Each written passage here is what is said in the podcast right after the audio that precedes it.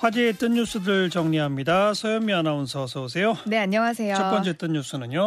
지난 12월 12일에요. 광화문 광장에 5.18 관련 시민단체들이 전두환 동상을 가져다 놨다고 이 시간에 말씀을 드렸었어요. 예, 예. 근데 이 동상이 깨졌다는 뉴스가 오늘 화제였습니다. 왜 깨졌어요? 부서서 그런 건데요. 사람들이? 네. 어, 한 사람이 부순 건 아니고요.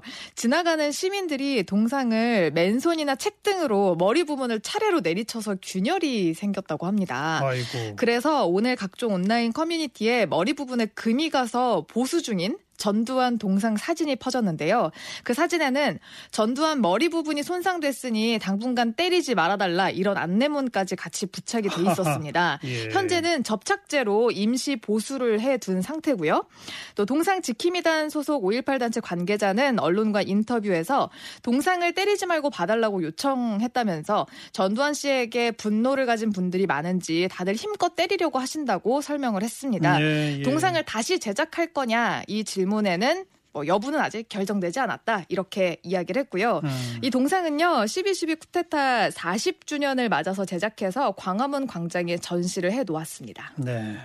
동상 지킴이단도 있군요. 따로 또. 예 그렇습니다. 음. 많이들 보시라고 설치를 참. 해놓은 거기 때문에 자, 다음 뜬 뉴스는.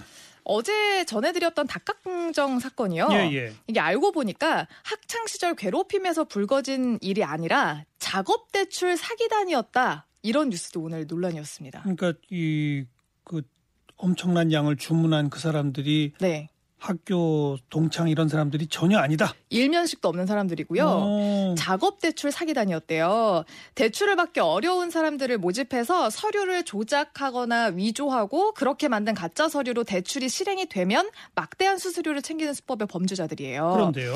피해자가 이 가해자들에게 서류를 위조하는 방법을 배워서 대출을 신청하려고 은행까지 갔다가 죄책감을 느껴서 대출 절차를 진행하지 않은 것으로 알려졌는데요. 아하. 이에 범행의 이 차질을 빚은 일당이 앙심을 품고 피해자 자택으로 닭강정 33인분을 주문을 해서 이제 협박을 하려고 했던 것으로 예. 보입니다. 그러면 닭강정 업주가 고소한 그 업무방해뿐만 아니라 네. 이 대출 사기 범죄도 처벌될 수 있겠네요. 예, 그렇습니다. 어. 경찰이 수사를 확대하겠다 이렇게 밝혔고요. 작업 대출 그러니까 대출 사기단은요 주로 은행권 대출이 어려운 사회 초년생들이나 고령자 등을 대상으로 접근을 한다고 합니다. 예, 예. 이거 명백한 범죄입니다. 그렇죠. 유의하셔야겠습니다. 네. 참 닭강정으로 시작해서 이게 좀 우여곡절이 많네요. 그러게 말입니다. 누리꾼들 반응은요? 닭강정 사장님과 피해 가정에 보복 피해 발생하지 않도록 조치를 꼭 취해 주시기 바랍니다. 어, 이것도 라면서 필요하죠. 예, 걱정하는 분들 많았고요.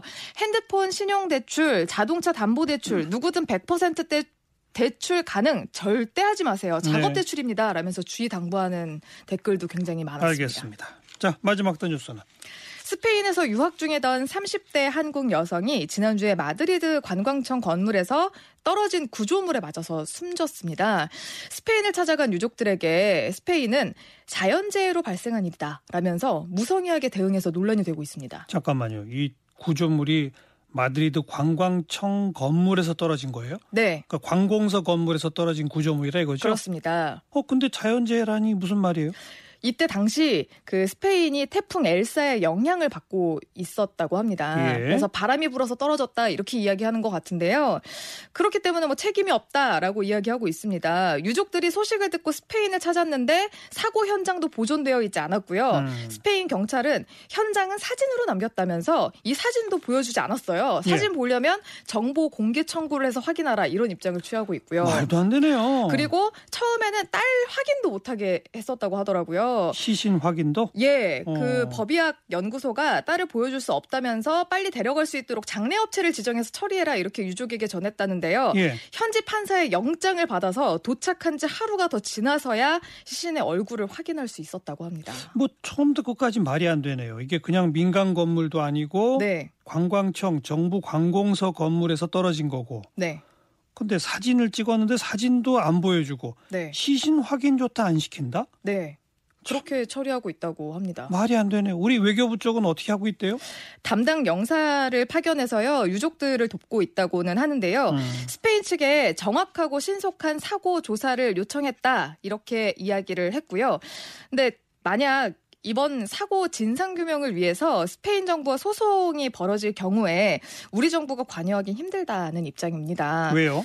어 그러게 말입니다. 어. 이유는 밝히지 않았고요. 예. 어쨌든 이 스페인 정부가 알아서 처리를 해야 할 상황이기 때문에 음. 일단 뭐 도움을 주기는 좀 어렵다는 입장이고요. 사실상 앞으로 이런 소송이나 이런 것들 벌어지면 모든 처리는 유족들이 알아서 해야 할 것으로 보여서 참 걱정이 큽니다. 물론 소송의 당사자는 유족들이 될 수밖에 없겠죠. 예. 그러나 우리 외교부가 현장에서 적극적으로 지원할 수는 있죠. 그렇죠. 왜냐면은 외국에 나가 있는 우리 국민을 돕는 게 담당 영사의 기본 임무잖아요. 그렇죠. 그게 필수적인 임무인데 이게 전혀 안 되고 있어서 이 유족들이 지금 그 SNS에다가 이런 절박한 심정들을 많이 올리면서 온라인에서 지금 공분을 사고 있습니다. 외교부 좀 우리가 눈을 부릅뜨고 감시해야 될것 같아요. 예, 그렇습니다. 음, 수고하셨어요. 네, 고맙습니다. 서현미 아나운서였어요.